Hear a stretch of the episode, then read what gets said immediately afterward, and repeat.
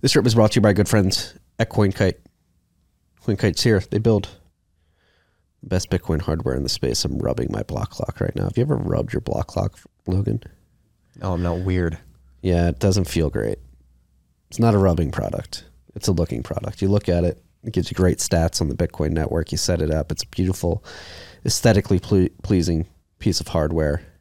It keeps you updated on what's going on in Bitcoin. That's just one thing. That's just like the fun things that CoinKite makes. They're very fun. They're very cool. They also make the best security hardware in the Bitcoin space. Their wallets, the MK4 and the Q1, both come with two secure elements. Both are NFC enabled. Both allow you to create private public key pairs offline in an air gap fashion, so your private keys never touch the internet. You can add entropy to your private key with dice rolls as well. With both products, a bit different. MK4 looks like a little calculator. The Q1 is a full keyboard device with a bigger screen, QR scanning capabilities, and it has a battery pack as well. Again, the most secure hardware on the market. Allows you to create your private public keys in an air gap fashion. It's the best way to do it. Adding entropy to it as well. Eliminate single points of failure. Cold card helps you do that with their hardware by keeping your stuff offline. They also have the SATS card, the tap signer, the SATS chip, a bunch of things. Go check it out at coinkite.com. Try RHR. Just try it. Tell me what happens. Nobody's told us, Logan. Have you tried it? I have not. Have you tried it? I have not. Maybe it's on me. Maybe I should go try it. This trip was also brought to you by our good friends at Unchained. We talk about them in this episode. They're doing it the right way. They're a financial institution of the future, building their whole company off of Bitcoin's native multi-sig properties. They have their Vault product, which is a 2 or 3 multi-sig in which you hold 2 keys. Unchained holds 1. Since you have those 2 keys, you control your Bitcoin. You can move it whenever you see fit. If you're ever in a pinch and need Unchained to be the second in the 2 or 3 multi-sig quorum, the second signature, they're there for you. They have the trading desk, where if you buy Bitcoin through their trading desk, it goes straight to that vault that you set up. So there's no pulling out keys, wallets, addresses. You buy Bitcoin, it goes straight to your multi-sig cold storage vault. Single points of failure are eliminated in that model. Unchained never holds the Bitcoin. You don't buy it on Unchained, it sits on exchange. No, you buy it, goes straight to your multi-sig cold storage. Whether you're an individual, high net worth individual, a family office, an institution, a sovereign wealth fund looking to buy Bitcoin, hit up Unchained's trading desk. Go to unchained.com/trading to check it out and enjoy this rip of Rabbit Hole Recap. Okay.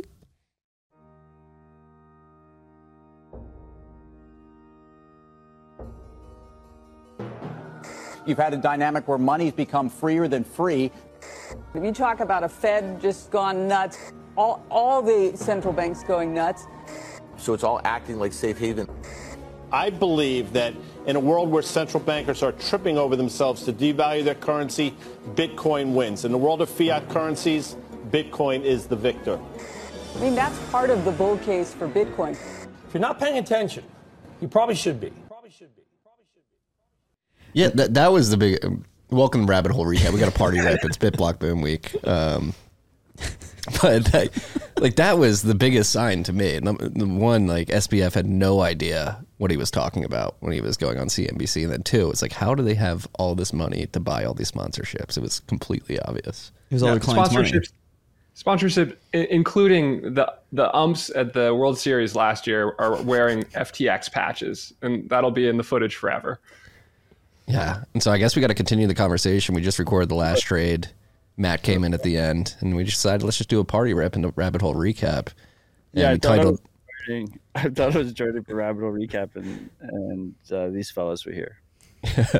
we never left. We ninja launched you, but titled the episode, "Is There a Bank Run on Binance Right Now?" Why don't you introduce our guests for the party rep first? Because that would be audio. They have no idea who's talking.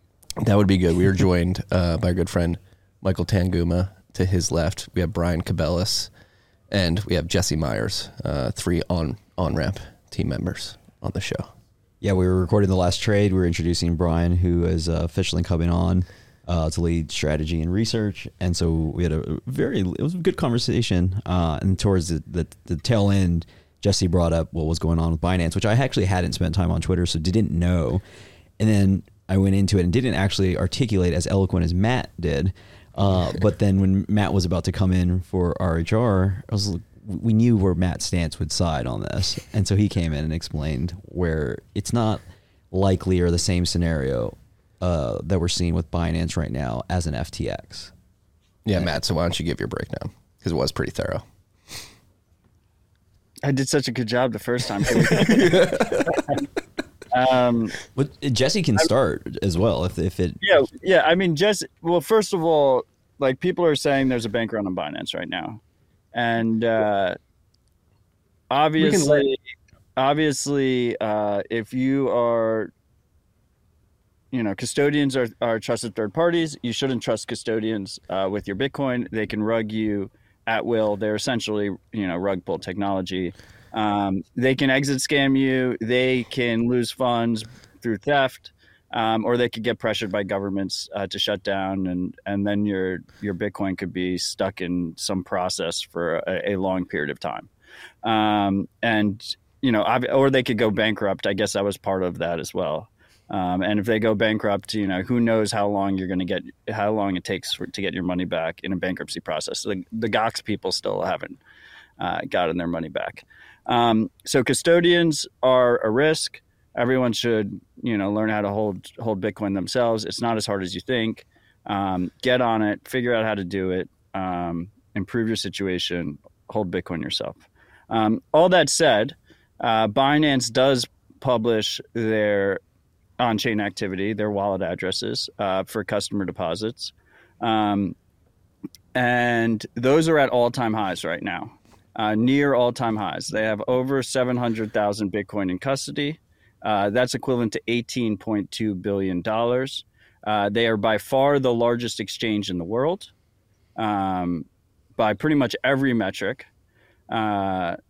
But the one that's hardest to fake is customer deposits because there's actually on-chain activity there.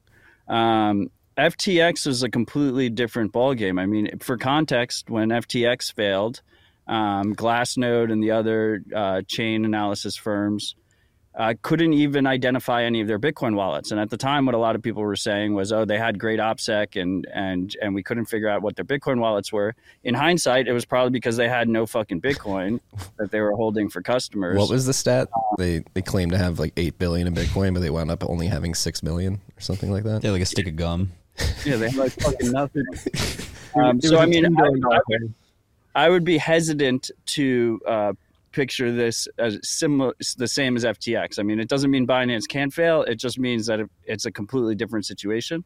SBF was this fiat maxi that came out of nowhere, played ridiculous leverage games all the way from the very beginning. I mean, as we started off, it was a Ponzi from the very beginning.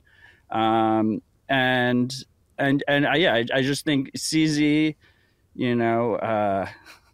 is clearly a shitcoiner. I think BNB takes, third-party risk and amplifies it even more. So I've always told people, don't touch BNB. It's completely centralized. To completely own it, I've been saying it since like 5,000% ago. People that did me probably did decently well. But yeah, I just think it's a completely different situation. I think it's interesting who the commentators are, like kind of fanning the flames on this one. A lot of people that got burned by FTX that look like complete idiots because they were also FTX proponents. A lot of suits that just don't like that CZ's running a shadow bank and think like you're automatically, a criminal for breaking U.S. financial regulations, which is, what CZ has done from the very beginning. And there's a lot of similarities to me with that in terms of the Tether conversation, which, Tether, I've never held Tether. I don't think people should hold Tether. I think it has massive custodial risk. Just like any other custodian, they could rug pull you at will. And they have a massive target on their back from the U.S. government from the very beginning. And if you actually look at it by the way, on that lens, because Tether and Bitfinex are tied at the hip ever since the beginning of and the launch of Tether. Tether was essentially a way for the Bitfinex guys to extend their fiat on-ramps to all the exchanges that were underbanked and had no bank accounts. Bitfinex customer deposits up, Binance customer deposits up, both massive targets of the U.S. government. Coinbase deposits down. Gemini deposits, massive bank run on Gemini happening. But meanwhile, everyone wants to talk about Binance. Yeah, there's two. One thing to add, and then I would love to hear somebody's rebuttal to that, because the way it started on the other side was that it was a given that 90%, Jesse and Marty had said 90% chance Binance is done. Eventually, and 50% this year. 50% by the end of the year. Yeah. But like the point, I don't know if you touched on that, is that like from a just pure like business perspective, like the game theory is CZ basically owns like Vegas in my mind. And if the building has like some problem, is on fire, you don't let the whole city burn. Like you just figure out how to like contain it. Even if there was a problem, whether it's like what you mentioned with Bitfinex and Leo and they make it whole, it's like, it's completely different with the FTX thing. They never made any money. They never were like, there was no business to protect. Because that was always a common trope when FTX went down. It's like, well, how could they let this happen? They were printing money. Why would they go so far? It's like, no, it was a Ponzi the whole way. The dynamic was completely different. Yeah. Well, all right. Let's walk through some facts. Matt pointed out that you can identify Binance's wallets on chain. They have 18.2 billion worth of Bitcoin. They're very proud of their proof of reserves. Proof of reserve. Well, that's the thing. Like they have that proof of reserves. What we don't know is the liabilities. They have $18.2 billion worth of Bitcoin. What are the claims that their customers have? What is that amount? Unknown at this point. And how much have they borrowed against? Yeah, that's a good question too. Like how much have they borrowed against potentially to prop up BNB? And then Matt, this is something we paid attention to throughout the years too. Like one of the heuristics that an exchange is in trouble is that they'll ninja launch more stringent KYC on users as they're trying to take Bitcoin off, which has been happening recently too. No, I mean, look, CZ's a fucker for shotgun KYC. I don't know if I invented the term shotgun KYC, but I might have, and it was first used on CZ, on his policy. So basically, what is shotgun KYC? It's this idea that you deposit without KYC, and then they hit you with KYC when you want to withdraw, which is incredibly malicious and predatory. I think it's funny because most of the CZ haters are like, you're breaking U.S. FinCEN regulation. And so he's like, he has to play some kind of game, right? Where he has to do some kind of KYC to try and get the pressure off of his back. And he's kind of like damned if he does, damned if he doesn't. I don't know. I think a better argument for trying to, prevent withdrawal is he has charged very high fees in transaction fees and withdrawal fees, a lot of times higher than what the network's actually, like he was charging like $15 for a Bitcoin withdrawal at one point. That we didn't even come fucking close to that on transaction fees. And he's constantly out there telling people not to self-custody and that is dangerous and that they should custody with him. By the way, one of the top self-custody wallets is owned by Binance. No one should use it, but it's called Trust Wallet. And no one should trust it. They messed up their private key generation too, didn't they? But I just, look. Yeah, you know what, Matt, you know what I think's more likely? And it just hit me as... Jesse, on we were chatting earlier, he was explaining that these exchanges have all been, the SEC's come in, they basically FTX was just one. There's all these different things. They're kind of cleaning out, BlackRock's coming.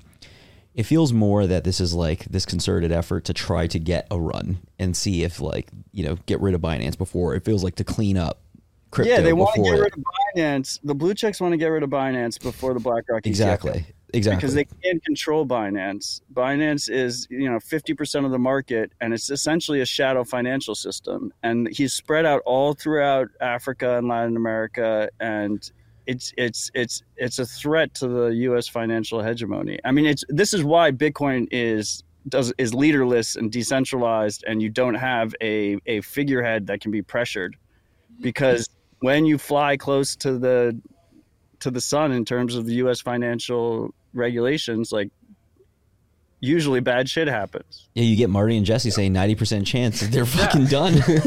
I mean, I think that's that kind of speaks to that 90% eventually CZ goes down. Like Jesse, give your case.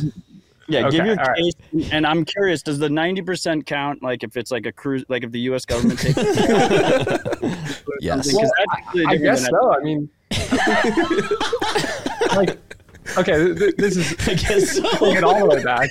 Like, how is this really any different from Mojo Nation in that sense? Like, there's some target here that can be targeted, and if it's a threat to the system, they'll target it. And that's what they're doing.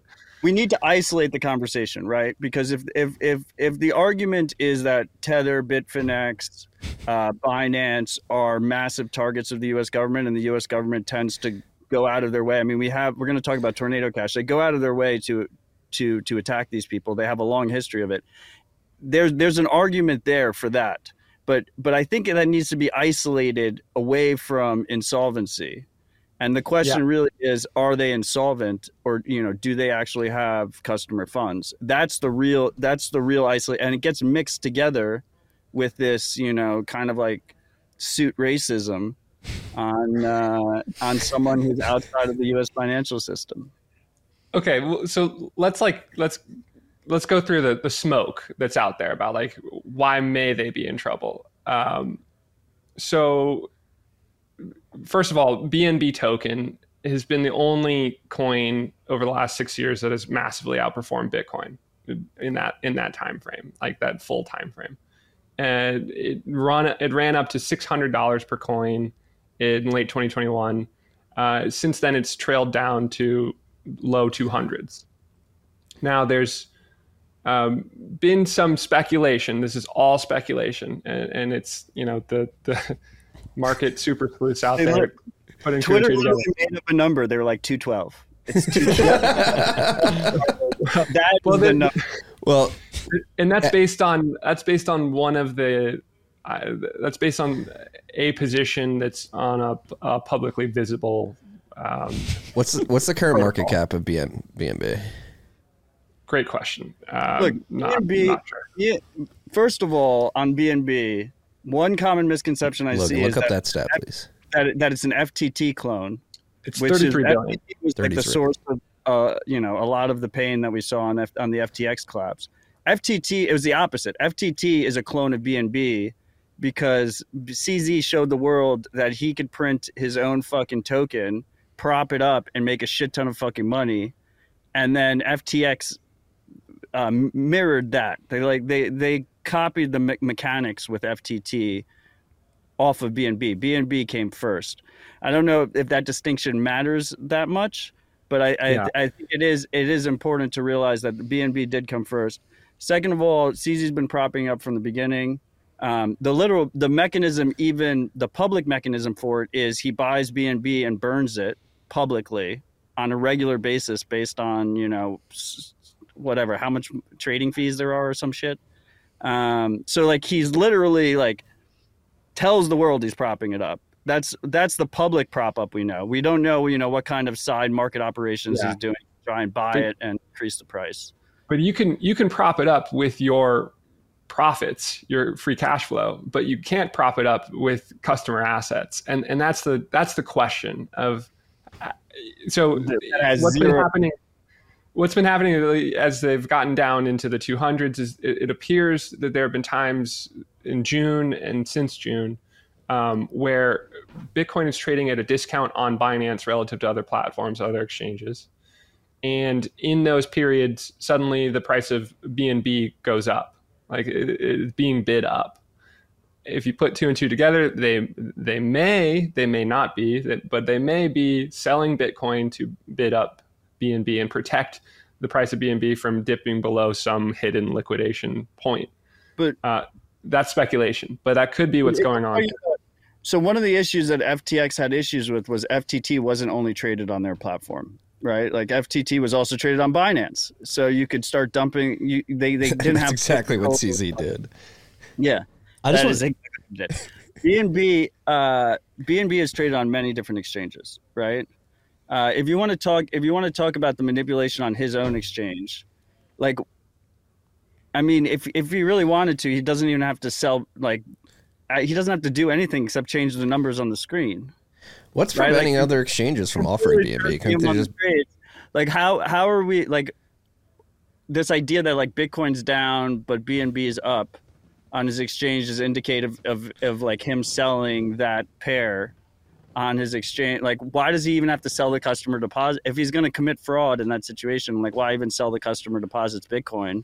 Why not just, you know, simulate a buy on just the BNB side and still hold the Bitcoin? I just want to go back to the suit racism comment. That was I don't know if you made that great comment. Yeah, it was a great comment, but it's also fascinating because I think we talked about this previously weeks ago about there's a, I don't know if affinity is the right word, but I think we both have an appreciation for like the business, the pirates that CZ built. Yeah. And so it's just, think about how fascinating, like, is it almost just, I don't know, beautiful is not the right word, but like to watch the suits literally lose their money with FTX, the like goblin that was, and it lost. And then you have this guy out there that's making everybody whole. It's completely backed, and they're just attacking from every angle. And he's like, "Yeah, do you want your Bitcoin? Maybe it's a little KYC because, you know, the DOJ is I'm running right now, and I need to maybe check your driver's license." But it's a very and then, you know, without throwing names out there, whoever. You know, we were about to put their list up on this thing. It's like, these guys have been shit coining, and now they're going to throw mud at this. You know, it's just. That's true. That's exactly what I meant by suit racism, by the way. But I just wanted to make sure. I just wanted to define it in case. I just, look, CZ's obviously propping up the price of BNB. Now, it comes back, and look, once again, I would not trust any money on Binance. I don't trust any money on any custodians, period. Hold your own fucking Bitcoin. But like, CZ was a Bitcoiner first, understood the power of Bitcoin, and then became a shitcoiner because he can make a ton of fucking money. SBF was a fiat maxi from the beginning. And why do I say this again? First of all, I honestly do believe that SBF thought FTT was like sound collateral for some fucking reason. Like, he started to like believe his own fucking shit.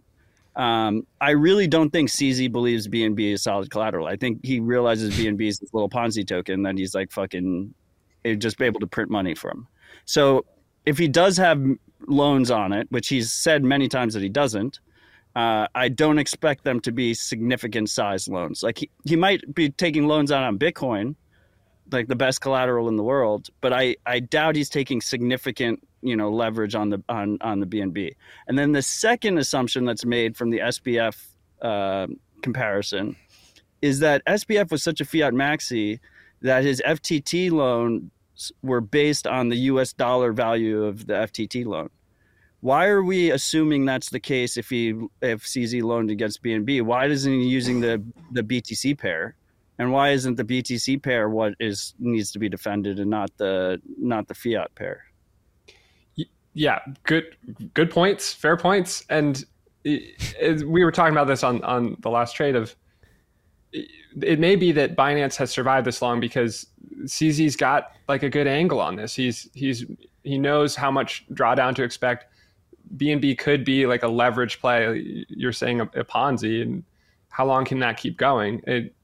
Maybe it can keep going for as long as you pick a liquidation level to lever up to the next bull market that doesn't actually get triggered, you know. And what could be different this time is that the regulatory clampdown is happening at the same time that BNB is at a low point, and it may be that tips the balance now for Binance and makes something that is a model that worked to help them stair step above, in Bitcoin terms, their BNB token's value has stair stepped up and to the right. And maybe now they've taken on more risk than they realized because the clampdown is happening at the same time. They've been cut off from the US dollar, and that hurts their business significantly. And that's also happening at the same time that they're being, you know, you got to isolate, right? That's well, it's all related in terms of business risk. No, but like, look, so like, I see people speculating like, oh, like Binance is definitely going to fail because you can't withdraw to euros in Europe. It's like, no, it's like he loses his fucking banking access, lines up completely with running a fucking shadow financial system. Like that right. is not like the regulators going after him is not proof of insolvency. It's right. Proof- but it's reason to believe that his top line will take a hit to some extent. Maybe it's a 20% hit, a 40% hit in terms of revenue. And, you know, if they are levering up, if the proof of reserves is a sort of hidden hint that they have liabilities that they're not talking about, maybe a hit to their top line isn't part of the model that they base their assumptions on for where their liquidation point is. So the 212 number that came out of fucking nowhere, didn't that get breached? What happened? It did get breached. An analyst was telling me that snooping around on the chain, they were seeing that $10 million increments were being sold and bidding up BNB. What's possible is that, you know, Binance controls their own liquidation. So they might have run through that liquidation point and given themselves some time to bid that price back up. You know, they control the show. So could be. I don't know. Yeah, and it's also possible it's also possible they've been closing some of those leverage positions or just enough to lower that price because it was 220 in June, and then you know a month ago. Yeah, I need something clarified. Are Jesse and I considered suit racist? No, yeah. I'm mostly talking about maybe Jesse, but I'm mostly talking about the new group of people that all got rugged on FTX. I will say it's like a very Tether truther thing, right? It's like is people go Tether's breaking the law, they're a fraud, they're insolvent. Right? CZ's breaking the law, they're a fraud, they're insolvent. And they just make that jump. It seems to be becoming clear that Tether might be one of the most profitable businesses on the face of the earth. Yeah. Tether's doing great. Tether's doing awesome. But for that point, like Tether trades at a premium because a tiny premium over time on average versus the US dollar because it's better than the US dollar. It has more utility than the US dollar and that reflects in the price. But then with Binance, like there are other signals too of executives leaving and them having thousands of employees. But this is business risk. This is smoke. Like of course, like imagine you're a buttered up suit, right? And you go into Binance US. And the founder of Binance US is like, yes, we are actively breaking US security laws. Like, what was the thing they said on Signal? On Signal, it's like, oh. No, it was in Slack. They said it in Slack. They're like, we are egregiously breaking US dollar. That's completely different. Like, you have to isolate that, I think, in this discussion. Yeah, I mean, Jesse, that is a very fair point in the sense of like somebody leaving as an exec has nothing to do with the liquidation price of the 220. No. Like, but a bunch of people leaving, a bunch of people getting fired, the auditors pulling out and retracting their statements about Binance's financials. Who are the auditors? Those some firm in France. This is the same shit you hear about Tether. It's like, why doesn't Tether get a Big Four audit? It's because the Big Four will not fucking touch Tether with a 12-foot pole because it's a fucking illegal business. Yeah. Yeah, and Tether's a good example of like what we talked about, Bitfinex and Tether, and when there's a hole and you have a profitable business, you just figure out a way. Like if there was a hole and Binance went and said, hey, we can make ourselves whole by issuing something, the market will swoop in and take that next day. And then they're back. Who are the people that are holding 700,000 Bitcoin on Binance? Well, that's actually the point I was going to bring up. Like, Matt, you mentioned earlier that they're massive in Africa and Latin America. And from what I understand, a lot of those users like use Binance as their bank. They have Binance Pay, which I believe is separate from the exchange, but there's some interaction there. Payment method. Yeah. And the point I'm trying to make there, I think, going back to the Binance to FTX comparison, I imagine the deposits on Binance are a bit stickier than they were on FTX. Yeah. Yeah, because it's an I think it's going to be much harder to do a bank run. But for that matter, like it's possible that people think out they have. What do you say? It's going to be harder to do a bank run. It's I like to do a bank run. Well, so the 700. We're doing Bitcoin. We're doing bank runs. The 700,000 Bitcoin that might just be what's there. It could be that customers collectively think that they have 1.4 million in Bitcoin. You know, like that 700 isn't necessarily. There's no proof of liabilities. There's reserves is a sham. It is good. Like we should be looking at the on-chain wallets. Like it's still helpful, right? Like, I mean, yeah, you get the analysis. Like it's interesting to me that most of these suits were giving me shit about raising the alarm about Barry Silbert and Gemini, which, by the way, they still haven't gotten their fucking money back. If you look at Gemini's wallet, it's there is a literal bank run going on. Like we can see the bank run going on chain. If you look at Coinbase's wallets, like the numbers are going down significantly. But then if you look at Bitfinex's wallets and Binance's, they're trending up. So you don't know what the liabilities are, but you can check trends and you can see the trends and you know, compare and contrast those trends. I don't know. It's just all. I think there's a lot more bank runs are going to happen, both like in quote unquote crypto and also the traditional financial world. Like I think we're way not out of the woods yet in terms of the macro landscape. I just think it's interesting that so much of the conversation has been on Binance, when if you actually like start looking at the numbers and you start unpacking. And the other thing too, by the way, if Binance is insolvent, and everything you say about CZ is true, and we broke 212, so like we lost the whole house betting on 212 Binance coin.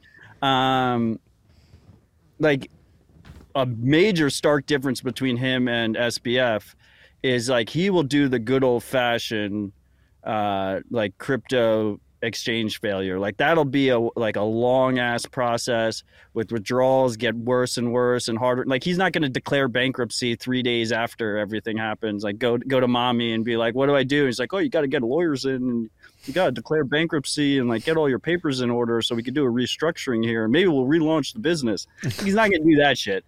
Yeah, I go as far as to say we'll see more bank runs, actual bank runs, and insolvencies before we see Binance. Are we ready to tie up this Binance subject? Because this does provide a good segue to actual bank runs, which is something we do have on the list, and we have a chart to show. Before we do that, we have Josh in the comments, and he wants to know. He's on the rhr.tv/stream on the Zap stream. He wants to know if it's intentional that you are sitting in the king chair and everyone else is in the pleb chair. Yes. we need to stamp the hierarchy here via the chairs. This chair's just too comfy. I spent too much money on this chair not to sit in it.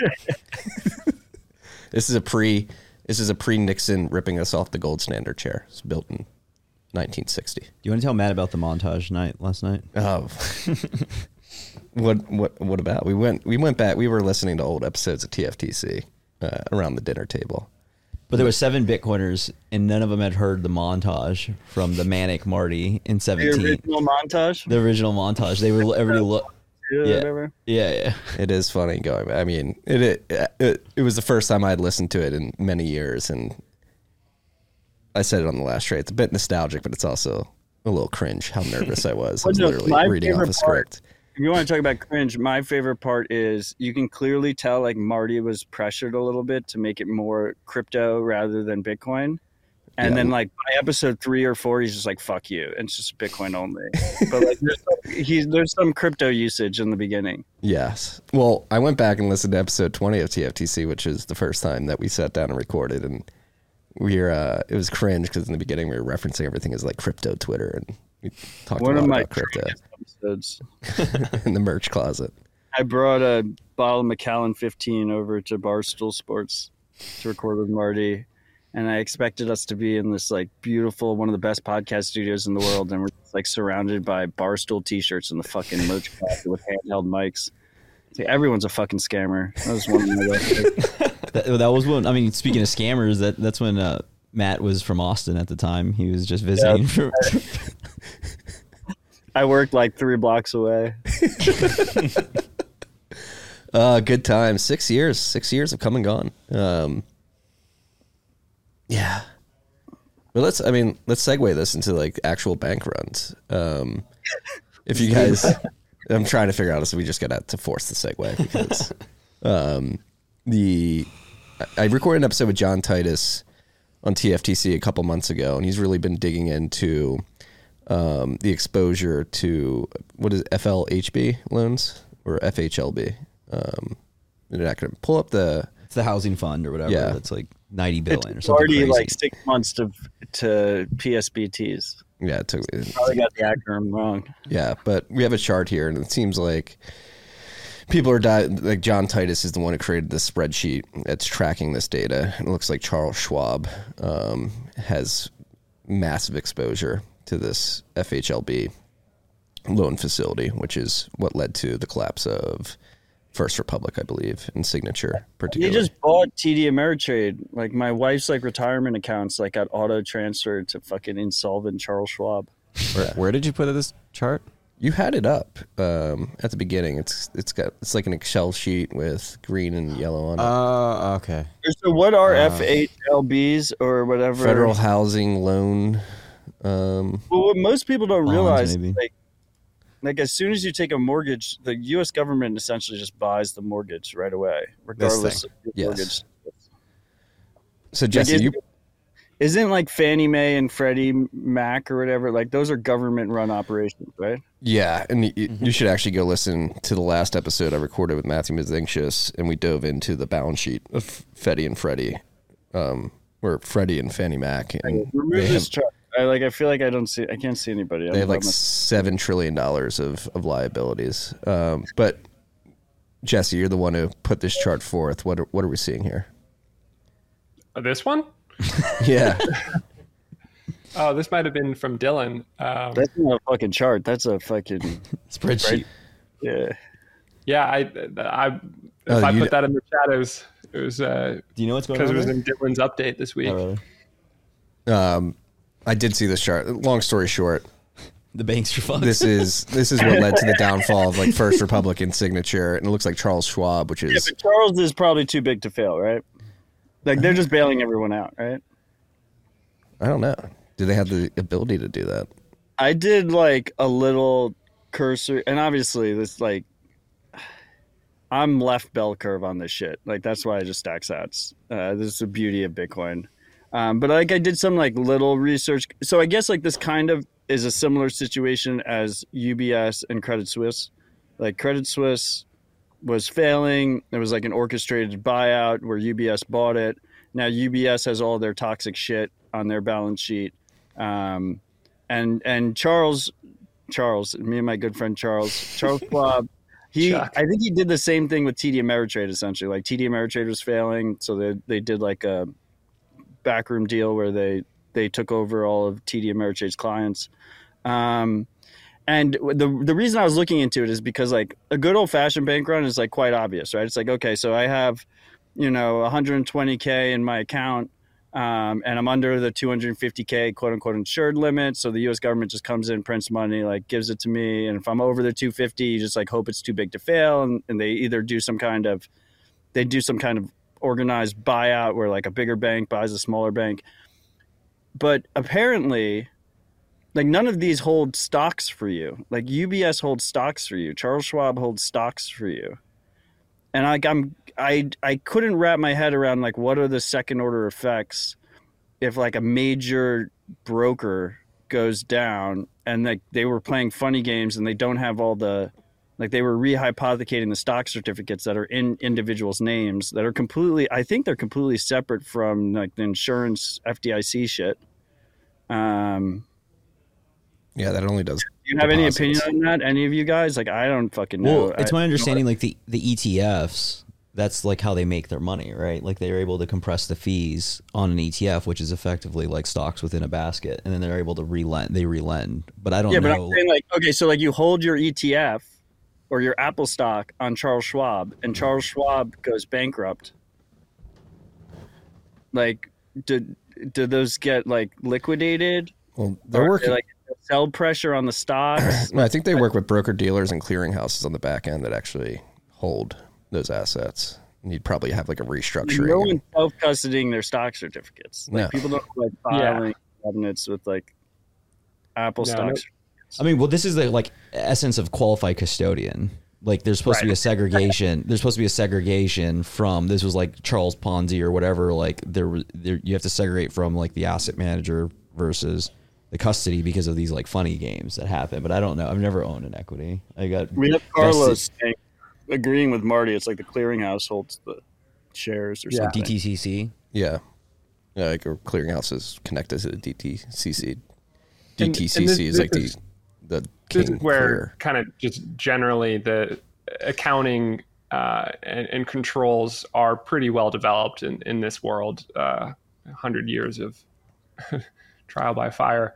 But so, isn't this what happened to Robinhood in Citadel? I'm unfamiliar with what happened to Robinhood. No, all these things, like whether Charles Schwab or Robinhood, they're like front ends to these clearinghouses. No, I'm saying Robinhood stock. There was like more shares outstanding of Robinhood than existed. Like they had played funny games with the issuance or the amount. Like when everyone went to call, there was like more issues. Yeah, well, this is the problem with like DTCC and the, like the clearinghouse pipes around it. It's like the actual clearing, the time it takes to clear these trades, like creates like a lot of confusion, and you have instances where you have more claims than actual stocks that have been issued out on the market. Brian, you have anything to add to this? Are you okay over there? I'm good. Yeah, no, I have nothing to add there. I think what you're saying makes the most sense, Marty. Like it might just be a drawn out process, but ultimately the stock should be there. Like I don't think you can get rugged in that sense. Yeah. Yeah. Yeah, but Brian was at a private bank. I just assumed he was going to be able to tell us to it. Well, but back to Charles Schwab, like the stat, I went back and read the tweet. So with the FHLB loans, they have 130% of their equity tied up in these short-term loans that are coming due recently. So they literally don't have enough equity in their company to cover the loans that they've taken out. And so that's why that tweet is signaling like, hey, we have a potential Lehman moment coming up with Charles Schwab. Yeah, I mean, Lehman's a good example, right? Because like Bear Stearns failed about 6 months, 7 months. Like if it lines up like that, it would just be... ironic, I guess. Well, we've been saying that all year. Like it seems like that's history rhymes sort of situation where the banking crisis and the BTFP that calmed the market. Yeah, it was a tremor that they got in front of. They printed enough money, or they created a blank check to just say, "Hey, market, it's all going to be okay. You don't need to have runs on these regional banks." Right. They hid everything beneath the surface, but didn't and that papers it over for a while. But meanwhile, the Fed has continued to raise interest rates. I don't know how much over the last 6 months, but 50%, 50 bips, something like that. And that's how the tide is continuing to go out. And so these Charles Schwab may be swimming naked here. And that as that time rolls over where they have to come up with the money to roll these loans, or they may be overexposed versus what they're expecting. The one thing that is very different from 2008 is that after Bear Stearns, they didn't preemptively bail out every remaining bank, which is what they did in this situation with that buy the fucking pump program. Yep. Because there was a semblance of capitalism still back then. Like that we had such a drawn out fight over TARP, the bank bailouts. That was all $1 trillion, all of that. And we literally have printed $1.3 trillion in new debt in the last 2 months. It's embarrassing the amount of capital I hold in the regulated financial system. No, you like should, personal, like it would be embarrassing if you had a lot of money in it. Like fact that you don't. I mean, but we're on the other side of that. I think if most would think, I would imagine most bank accounts are, running on the dollar side. Definitely on this show. Yeah, on this show. Here's the problem, right? Is like, I mean, with Bitcoiners, obviously, like we think Bitcoin is our dry powder. But if we are slow rolling into a global recession, depression, and I talked to Marty about this on Rabbit Hole Recap last week. If you go back and roll the tapes, like in February 2020, March 2020, ironically, like that's when Bitcoiners were like this virus is going to kill everybody, whatever. We were obviously wrong about that aspect, but before the market reacted and before like everything started taking a hit and people were like, oh shit, we're fucked. Like we had been talking about it for so long that it almost got boring by the time it happened. And then it happened. And I kind of feel like we're slow rolling into this thing where we think, because we're in this fucking bubble, that everyone agrees that we're in a recession right now and agrees that shit looks bad on the macro level. But most people are in fucking denial. And so the issue you have on your hands is, I think I called it the temptation to trade. The issue you have on your hands is like, where do you actually put your money? I remain steadfast in my belief that that's Bitcoin. But if you're talking about like a traditional person, like just a non-Bitcoiner or pre-coiner, and they have like a shit ton of fucking Apple stock, you know, they have like their 5 Airbnbs or what, I don't know what people have their money in. Do they sell it and then put it in dollars in the bank that's going to get run on and lose value to inflation that's going to continue to run hot? Like, where do you put that money? And that is it's just like this crazy shell game where like you have nowhere safe to put your money except for Bitcoin. But even Bitcoin in the short term, like if we hit like a real bad situation, like who knows where the Bitcoin price is going to be at. But even if the Bitcoin price goes down, I think the value prop there is the counterparty risk that has been eliminated. Even if the value of your Bitcoin goes down, you have access to your money, even if it is at a lesser purchasing power than it was before a price downturn. Yeah, like imagine BNB like falls under $205, and then he sells all 700,000 Bitcoin on it. Wait, so Matt, are you going to say that Binance won't collapse? I'm not going to. Like I said, like it could happen at any moment. There's issues there with the amount of attention that's being applied. Every custodian, I operate under the assumption that you can just wake up in the morning and like there's no banks exists, like no exchanges exists, freaks become unruggable. Like you just need we live in a world filled with rugs. There's one. There's one right here. Yeah. Rug in every room. So what do we think? Do we get fireworks this fall in the banking sector? All I heard is Matt's going to be trading this, and he's probably getting out of the Bitcoin position. No, I talked him off the ledge last week. What was the term you used? There's a temptation to trade this. Yeah. I think. Okay, so there's been an uptick of in the media the phrase soft landing. So there's some clever metrics tracking how many times people are using the term soft landing versus hard landing. Soft landing is winning recently. Like people believe that we are seeing a soft landing, that the Fed has navigated a successful soft landing. And that just historically doesn't line up with this scenario. You can't raise rates from 0 to 5.5%, keep them there, and have bankruptcy starting to uptick in a big way and expect it to be a successful soft landing. Instead, it's the lag effect. For whatever reason, human psychology just doesn't seem to appreciate that when rates are raised, it takes 18 months for that to flow through to unemployment. And, you know, we're 12 plus months into that. So it's not like we've navigated this situation through the expert maneuvering of the Fed. It's just that there's more time to come. And I anchor back to Stan Druckenmiller, who's, in my opinion, the best investor out there right in this day and age. And he's in the hard landing camp. He's saying that if you raise rates to higher for longer, that it creates stickier inflation and a higher likelihood of a hard landing crash. And his expectation is that happens sometime around 6 months from now. I think that's kind of my base case too. No one crashes and then calls it a hard landing afterwards. Just FYI. Fucking right.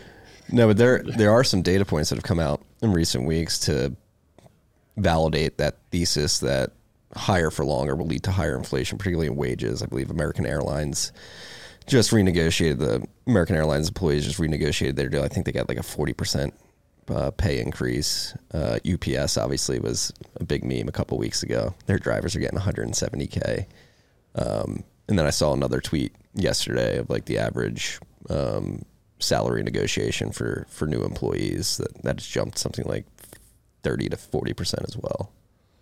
I mean, I think even if you're in the delusional soft landing camp, like it's a transitory soft landing, right? Like it's a short-term soft landing, and over the long term, it's a hard landing. I'll go as far. It's literally all bullshit. It's all bullshit. It's bullshit from the Matt was like kind of hedging we're on the way to a global recession. We are literally right in the middle of it. If you go anywhere and you hear like times are tough, people are laid off, and the soft landing is literally just like this. You just hear it and it gets incepted via like osmosis into people's brains. So like they don't think it's not as bad, or like they talk about it as it's not as bad, and it can get worse. That is definitely true. But right now it is not good out there. Like from and you go again left bell curve. Like when you go places, when you talk with people, especially not in the bubbles or circle that you like we've created for ourselves, but just in the people that are delivering goods and services in the economy. I told you, I went to go get the steaks yesterday. It was like double. I got hit twice. Tell that story. It's messed up because like Matt knows my like home setup. Like I'm out in the middle of the sticks, so like just by myself. And zoom in, you know, just try to create like a contained environment that is, you know, whatever. And then I come downtown, come visit my friends Marty and Parker in Austin, and get in and start get in the middle of society and go pick up steaks and grab a bunch of steaks. And the first thing this guy's like, man, can I come over? It was like, but it was in a way that was like, this is crazy what you're doing right now. Like you're buying all these ribeyes and these, you know, whatever we got. Filets. Yeah. Filets. And so that was the first hit. And then I go to like the guy behind the counter asked if he could come show. Yeah. Yeah. He was just like, this is incredible. Like you look like you're having a say yes. It was a joke. Matt. No, it wasn't a joke, but he was joking. But anyway, so then at the checkout, there was a lady in the front that was elderly, and I guess it was like one of those roundup messages that says like, "Do you want to round up or not? Do you want to support the kids or not?" Yeah, exactly. And she didn't understand what was happening, so the guy's explaining it to her, and then she's like, "Oh, I'll do it today, but I usually never do it," and like kind of caught herself. And the guy was like, "Oh yeah, me neither." He's like, the way things are right now, I made this comment about like how bad things were, like times were really tough. This is the checkout. Yeah, like, fuck children, I need it. Yeah, exactly. And this is that. Those are just like two, but every week. Did you invite them over to dinner? What's that? Did you invite them over to dinner? We had a lot of people over for dinner. Maybe we could solve this if we just invited more people over. I got an 8-person dinner, and Ninja launched on me at like noon yesterday. We can't. You love hosting the family dinners. Did you host at your house? Yeah. Michael slept over. It was a good night. Wow. Family home dinner. Did you guys split a pillow, or how'd that work out? I have a guest room that came off wrong. But no, I mean, another anecdote data point, literally standing out behind this door with Andy from Crowd Health. We're like catching up. Like, how's your summer been? It's my first time in Austin in like a month. And we're like looking out the door in the alleyway across the street, and there's some dude literally going through the trash at Pete Terry's, like looking for food. Like, yeah, I mean, but that's just Austin. The data point that popped out to me recently about like people are in pain. The middle class is in pain. Is 12 million people canceled their Disney Plus subscription this quarter. That's, like, we gotta get a better example than the Disney Plus.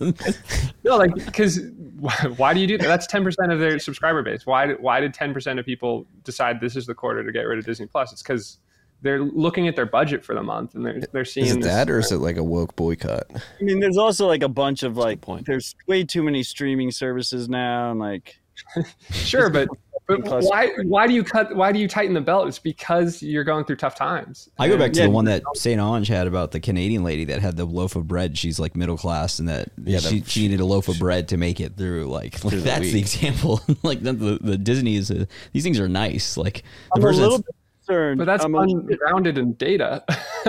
I love data.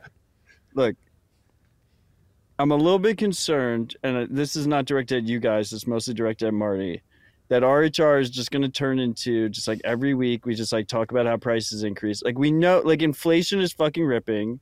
Like people are having it bad. Like this has been incredibly obvious for quite some time. You know, like it's a good call. We're not going to do that. We should move to the next subject, which is that they're trying to move the inflation target to 3%. Should we talk about this news? Because this has to do with what we're talking about. Yeah, the dollar breaking down. The inflation target increasing to 3% was like chapter 3 of Mandibles. But I hear you, Matt. We should talk Bitcoin. We should talk. Let's talk Bitcoin. Okay, let's talk ZapRite news. Parker gave this to me just a second ago. We gotta drop fiat. I mean, but this is. I mean, so Parker and Will announced they joined ZapRite. They've been working with John here in the Commons and throughout Austin all summer. And they announced the partnership. They relaunched some new features earlier this week. There'll be a big presentation to end BitBlock Boom on Saturday, but if you read the blog post that Parker and Will co-wrote in the announcement of them joining the team, I really like what they're doing here is like taking everything that we're discussing in the world of fiat and what's going on with inflation into context. Like Parker, having had many discussions with him over the last several months, he has what I would define as an urgency to get tools into individuals' hands to be able to accept Bitcoin, to be able to accept better money as all this shit's going on. And ZapRite is a tool that enables that. And I do like this transition of Parker from Unchained, which really focuses on custody and long-term store of value, to ZapRite, which really enables people to accept Bitcoin as payment so that they can protect themselves against the inflation that Matt doesn't want to talk about anymore. Yeah, I think it's I'm not scared to talk about inflation. It's just repetitive. I think it's indicative. Chicana. Of a larger trend, right? Where like Parker, it's pretty cool to see. I mean, the Parker is like very firmly came out of like this gold 2.0. Bitcoin as a store of value asset kind of class of Bitcoiners. And now he's, you know, very focused on this idea of bootstrapping a circular economy, which is just incredibly bullish to see. I mean, no one should ever bet against Parker on anything.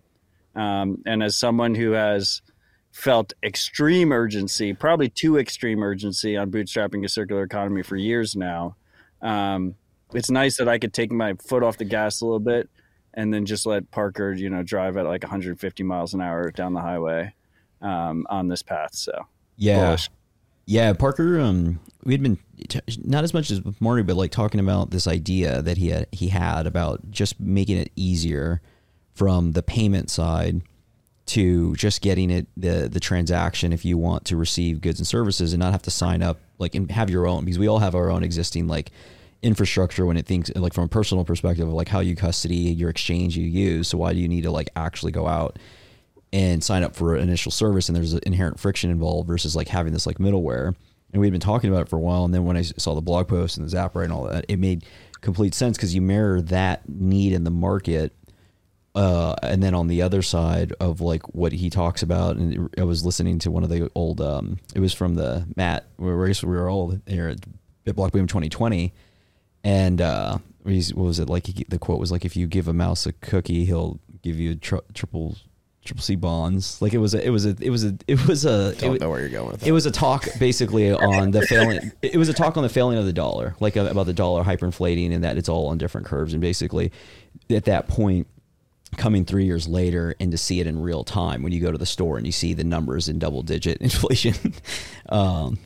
I laugh because we've been talking about inflation, but you see the double digit, like you basically see the breaking of money ultimately. And that it's at the most, it is very important to start having the infrastructure in place, because where I think this is really bullish is that I don't think a lot of people are going to be ready to accept Bitcoin or people want to pay, but it's important to have the rails ready because when it does happen, you don't want to be like, you know, scrambling and trying to figure it out. And so that's like the real like big thing. It's like if you're out there and you're a business and you're just been curious about it, you don't know what the demand is, you should really go like, look, it's easy to sign up. You get it set up. You can have all these different ways that you can act. There's more integrations and also more ways to accept the payment, because you never know when people start asking, and it's just a better rail for a number of reasons to actually accept the money. And then it's, so to Matt's big point, it's like non-KYC. You don't have to deal with the exchange. You can hold it if you want to sell back to the market. You know, it's the kind of bodega thing that you guys have talked about. I've always believed like we end up with bodegas that are basically they're their little Binance without the rugging. As a longtime New Yorker, big bodega bull. Yeah, Bodega Bull for your BTC. It'll be beautiful. You go to the bodega. They know you got the spread. You buy bodegas some... fix this. Bodegas fix this. Yeah, you get your bagel and your BTC or your pair. But anyway, so yeah, bullish on ZapRite and what they're doing. Like the strategy should be build the tools in education, and people will come when they realize the need. And we can't you can't build out the tools during mandibles. Yeah. Like they need to be ready. Otherwise, then mandibles happens, right? You don't have an alternative path that you can take to opt out and protect yourself. Yeah, and I think this is way bigger than Bitcoin. I think that goes across the board in terms of freedom tech. Yeah, and I think ZapRite strategy too is like it's a nice bridge because it does have Stripe integration. So if you do want to accept fiat payments, like it's a good way to like sort of Trojan horse like Bitcoin payments. You can ZapRite's just a better payment software at the end of the day, whether you're accepting dollars or Bitcoin, like having that optionality out of the box could be a strong selling point for them. Yep. Disclaimer, ZapRite's a 1031 portfolio company. Go to 1031.vc to see a full list of our portfolio companies. Brian, anything to add to this? You've been quiet, man. You okay? I'm just letting you guys run the show. It's your show. Okay. You know, I don't want to be overbearing. You're certainly not being that. I want to talk about Tornado Cash. Yes, we have to talk about Tornado. This is actually probably the biggest story of the week. Everybody's talking about Binance. So, who was it? Department of Justice officially indicted two of the Tornado Cash founders, both named Roman, with facilitating money laundering, knowingly facilitating money laundering.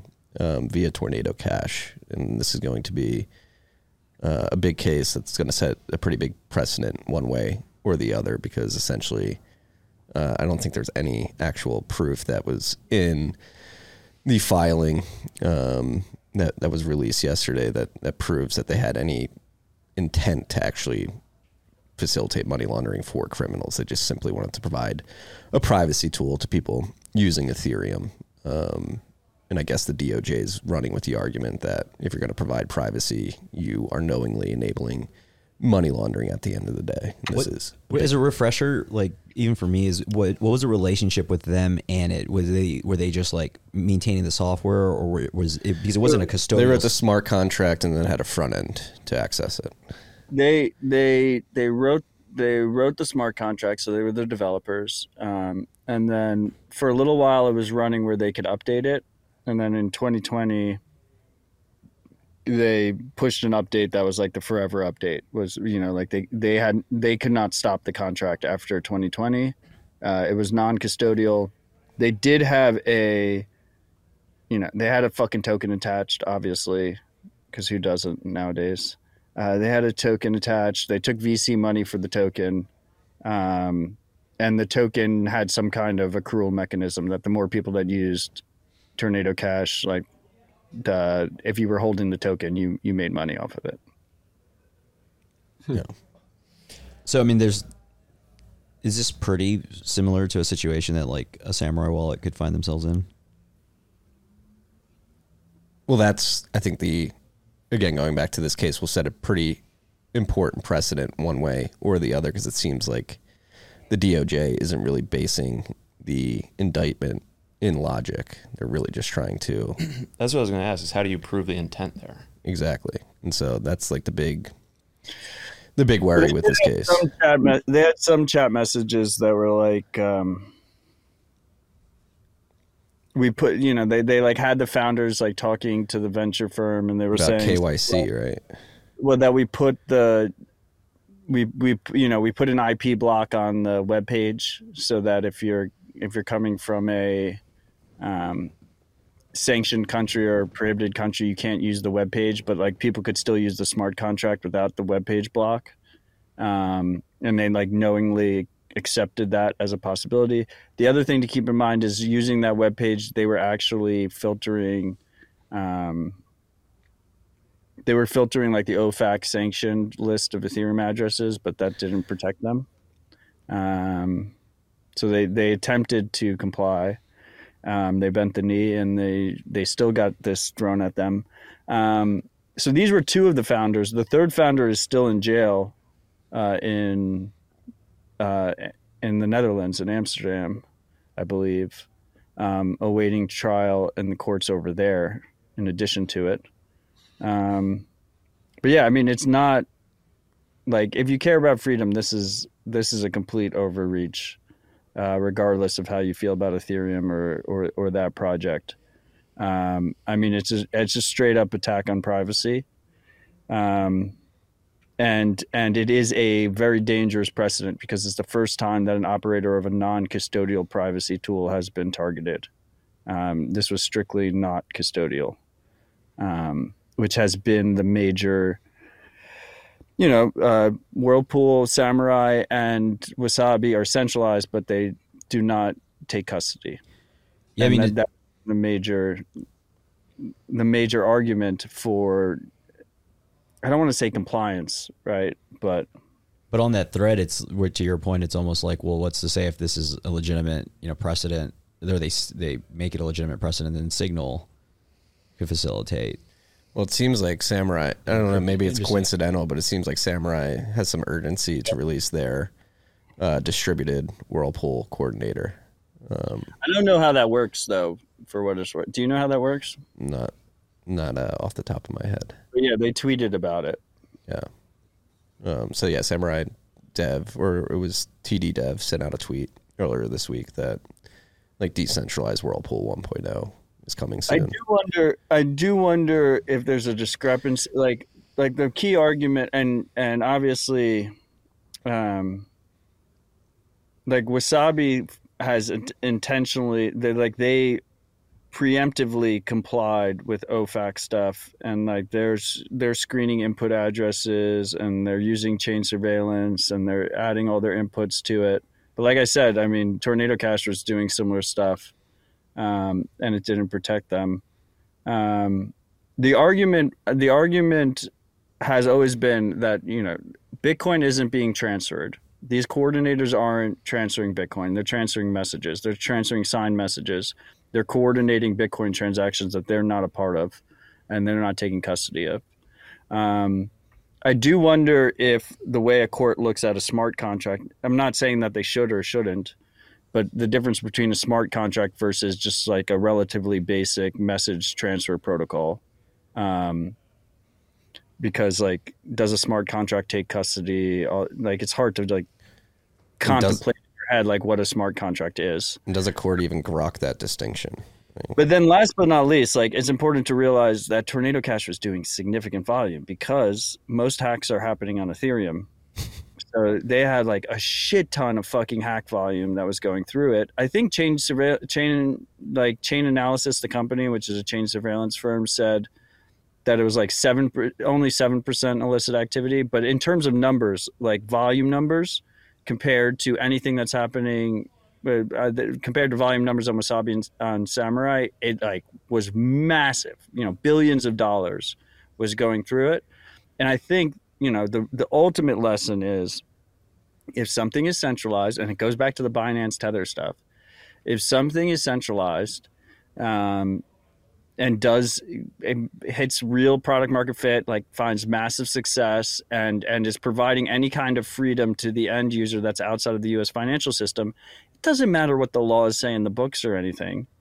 Like they're just going to fucking, launch a hypothetical cruise missile at you and just take you fucking out. And that's what happened here. That's what happened with BitMEX. I mean, I think the postmortem of BitMEX is that they actually got a great deal. Like they got like a $10 million slap on the wrist as like a cost of doing business. But it happens to all these guys, right? And you know, that's the target on Binance's back. You know, once again, Binance, you know, offers privacy from the U.S. government to a lot of people, presumably. We don't know what they're handing over, but they should be considered. Any custodial wallet is essentially breaks your links on chain. So yeah, I think that's the lesson. I think the lesson is this is why it's important to build tools that are not centralized and don't have that central point of failure, because that's the vulnerability. That's where people get pressured. And by the way, Tornado Cash still works. Like, you can use the smart contract today. They can put these guys in jail for 100 years, and it'll still work behind the scenes. But because they were the face of it, because they were profiting off of it, they were made an example of. Yeah.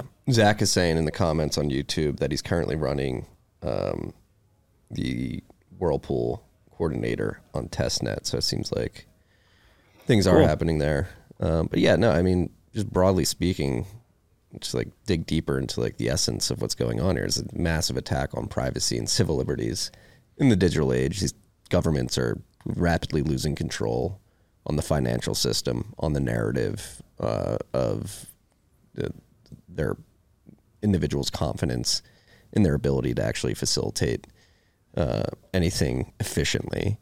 And so this is what happens when governments and institutions lose control. They grasp for more power by really trying to send a message like, hey, don't step out of line, get back in line, be a good sheep. You can't transact privately. I was looking at this Marty Jones hat. I didn't know how far you were going to take this one, but it was... I mean, these people hate you. They think they're better than you. They do not want you to have privacy. I mean, speaking of Alex Jones, I mean, I think his call last week seems to be coming to fruition. I mean, it seems like they're lining up to bring back mask mandates, coerced vaccinations, and lockdowns. Let's pivot. Matt doesn't like when we talk. Again, that's another symptom. When Marty says they, he means the blue check. I said Marty Jones, and he goes and references Alex Jones. No, but it should make you angry, because like everything, like the last trade conversation, this conversation, like there are very important things happening here, and the chilling effect that something like this case could have if it sways the wrong way will be massive, and will slow down the ability for individuals to build out the Bitcoin network in a way that they feel safe, and will deter people from adopting it, which is completely nefarious, considering the fact that we all know, we won't bring up the I word, but the fiat system is on very fragile foundations right now, and they're trying to close the exits and prevent us from adopting a technology that can help us protect ourselves from the ramifications of that failure. Yeah, I mean, the one thing I'd say though is like, how do you play this? And the reference to like these things are going to have, they're going to try to do something, whether it's that or something else. It's like you change your geographic footprint, like where you should be. And we all know people that are comfortable even now in this, and that we try to work with. And you know, we're obviously in Texas, Matt's in Tennessee, I think very two solid spots. But you should really like not be complacent, because it's something I always think of, like when it was the framework of, I think about like Bitcoin and like what would cause when people, like even my wife's like, maybe this thing doesn't, like what's the backup plan? It's like, well, what would cause it to not work? Right. In the same way, like, or what would cause it to go the other direction as you have everything going in a trajectory up and to the right, in the same way of like, we're in a bull market for statism, and until we get a lot worse, we'll get better. And so you have to protect and like act accordingly. And so part of this stuff is like be in jurisdictions and areas that are going to be as friendly as possible. There's no pure like haven, but there are areas to go to. You got Upper West Side Brian squirming over here. Yeah, we gotta fix that. I gave him 12 months before he's in Texas. Right. You know, Texas is in the cards. Need a farm. Need some land. Need some open air. I think you're right, Brian. You know, Mandibles is set in New York, right? Yep. I've read it, unlike Marty. I read it. Bullshit, you didn't read it. I won't touch that book with a 10-foot pole. Oh, you're about to trigger my... Well, anyway, that's the thesis is Mandibles than Bitcoin standard. Yep. But like you said earlier, if we get these tools into people's hand, maybe mandibles doesn't happen to the extent that it did in the book that I definitely read. You didn't read the book. It's set in New York. We don't know, like, some people obviously took it better than the people in New York took it. It's set in a, you know, a failed city. Is New York a failed city? How's New York these days, Brian? It's nice where I live, to be honest, but it's different. It's different than having land. Like, you know, you're not in the city of Austin. You're like outside Austin, so it's a little different than, you know, any super urban area is going to be different than having your own autonomy and land. So I think that's the real benefit. It's not necessarily like, I mean, no, West Coast, East Coast. I think it's like super urban area versus rural. Exactly. Yeah. But I would go further than, like, it's more about when all this stuff happened in 2020, who were the first two states that completely pushed back and were wide open? Is Florida and Texas, independent of being on land or not. Like, you just got people got to do what they did. That's why Austin, we were talking about Austin, the Bitcoin capital of the world, had Bitcoin BitDev start where everybody was afraid to do it, and then people just started coming, and they just started moving because they could just do what they could do. I was one of those people. But we were discussing this last night, too. There are pockets in these blue states. Like, I lived in one throughout COVID in South Jersey. Like, but they're surrounded by people that hate you, so you're not in a very good long-term spot. There's plenty of land, plenty of food. We were in Cape May County. We were going to restaurants. People weren't abiding by the mask mandates. I was going to gyms. I was going to farms. Like, there are these pockets. Matt, how do you feel about the pockets? The pockets. Like the pockets. Sunshine. No, I mean, the problem with the Northeast is the benefit of the Northeast is that it's super dense population wise, and the negative is that it's super dense population wise. So, you know, shit hits the fan. In Mandibles, like, one of the guys in one of the family members bought land upstate New York, called it the Citadel. Everyone made fun of him. She literally wrote the fucking book for us. Like, what happened? Like, when shit hit the fan, there was like 20 million people within, you know, extreme walking distance of his property, right? And you have to deal with that situation in a chaotic time. Yeah. I have a friend actually who his family had a ranch right outside of Houston, and when they had that big hurricane 10 years ago or whatever. They dealt with a lot of trespassers on their land, to a point where it made them realize that if shit hits the fan, this is actually not a safe, you know, distance from the city. So they ended up selling that piece of land and buying something further away. Exactly.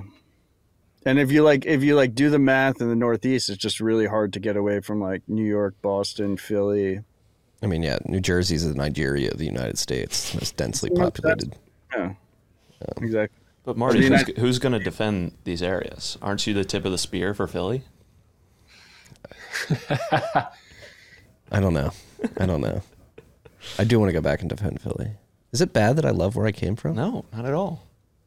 That's a fucked up thought about all of this. It's like it's going to tear families apart. Like, look, if you want to be I'm from LA. I'm from California, and California is now talking about implementing like wealth tax and an exit tax for people who move away from California to get away from a wealth tax. Not only that, they're talking about a retroactive wealth tax or exit tax too, which is insane. I mean, keep in mind, by the way, the U.S. has this.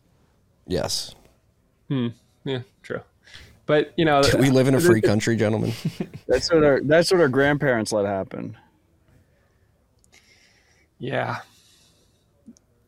It is painful to think about the amount of freedom. I read something recently about in 1900, the only interaction the average citizen had with the U.S. government was through the post office.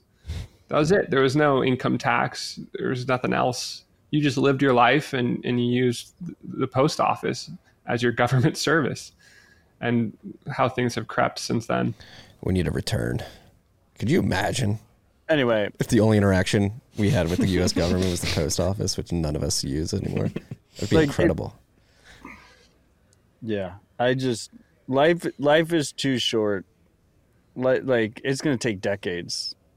Like if you want to fight for Philly, it's going to fucking take decades to turn that ship around.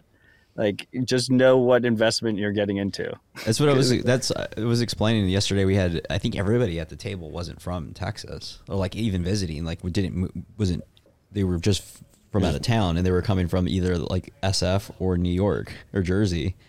And it was the same conversation where I was in your shoes, explaining like, sure, go back, but like, it's like this does not end up well for anybody. And it sucks. It's not like just trying to position it. And then I think what ultimately happened, we were in a group text about how to play land and some stuff. And I was realizing that along with what's happening now, but like maybe going back to these places is we've gotten complacent in the same way. Like we're thinking about the banks, or not we, but the market is like, oh, the banks are going to be okay. And then the rug just happens again. And it's like, and so that's how I think we're in this lull right now where it's like, oh, everything's fine. It looks okay. It's like, no, it really isn't. Like it isn't. And what happened in 2020, imagine being in that scenario again, but at a different situation. Like that was probably just the higher stakes. Yeah. That was just like the little taste. It's a classic strategy in authoritarianism, right? You push. You wait till people push back. Then you like give them a little bit. You let them like simmer down, and then you push. Like I've seen that to the extreme with our Canadian friends, right? Like Canada turned really shit. They were all like getting ready to move, like getting all their shit in order, like figuring out how to move. Bitcoiners, you know, have options if you hold a decent amount of Bitcoin. And then like shit simmered down, and they're like, moving's hard. I gotta switch countries. I gotta do this. I gotta do that. And they just like simmer back down into it, right? Yeah. That's exactly right.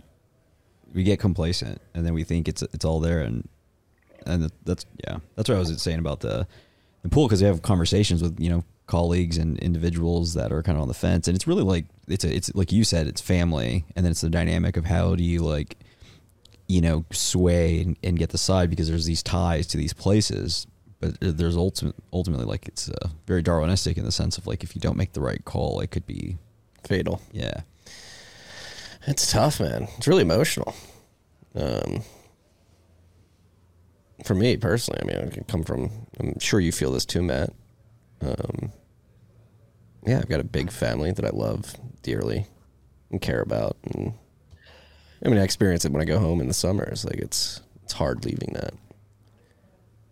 And then, thinking about if the shit hits the fan and they're all going through that and I'm over here.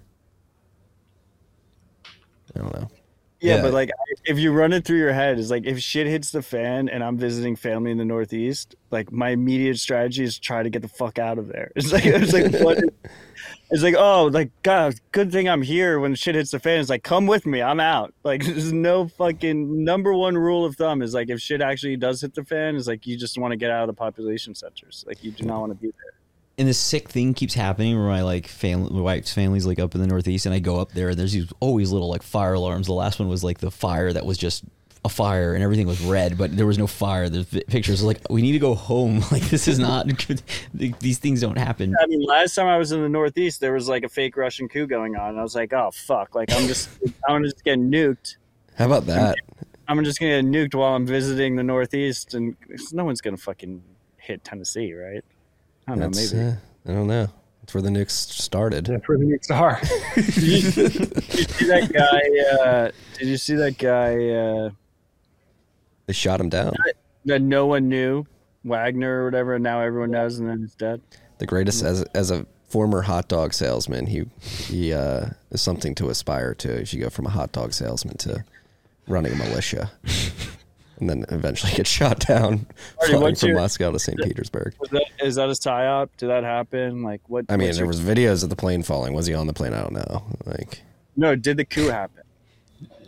Oh, I think it was manufactured psyop. Speaking of psyops, you said if they actually did shoot him down, maybe like it did happen, and Putin was like, you know what? Does he even exist? Is he even a person? Yeah, I think so. Yeah, he might not be a person, but speaking of coups and not being able to trust. He was talked about pretty glowingly in the hot dog scene. We knew about him. This reminds me of India, the space landing on India. Logan, can you pull that video up? Like, this is just like the epitome of you can't believe anything anymore. It's tough out there on the internet streets. Yeah. I don't know if he's a real person. Yeah, he may not be, to be honest. It's What? He had like a 3-week arc of he was a coup and then he died in a plane crash. And you're like, this is the most powerful person in Russia that's not Putin. Never heard of him in a million years. Matt, I want to. And then he does a coup and then he dies. And he like backed out of the coup right before it happened. I'm gonna keep the streak going. I'm gonna give myself credit. We haven't been succumbing to the psyops. We didn't fall for the Wagner group. I'm looking for because I don't know what you're talking about. For AK LK99. I'm pretty sure that everything is a psyop. I'll send it to you, Logan. Tom doesn't want to use the word psyop. Is a Maui a psyop? In which direction? There's too many directions. There's so many weird. Probably, but can you break it down for us? Like what? Like I'm not sure the angle. RFK did put out a tweet about the math on Maui versus Ukraine. We're sending $25 billion to Ukraine. If you spread that out over Maui citizens, it's $500,000 per person. But that's not. Once again, we have to isolate the two things. Like that's just government's corrupt, and that's part of it. And that's the point, I guess. I'm sending him the war machine. Yeah, Maui's too much. Yeah, it's not. It's just, all I know is that it stinks. It stinks. I don't know what happened, but it stinks. I feel like sometimes RHR's like, it's like Always Sunny episodes. Like the gang solves Maui.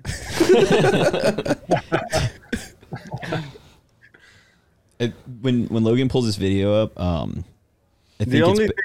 on. It's better to, I think it's easier to know who would say this is real.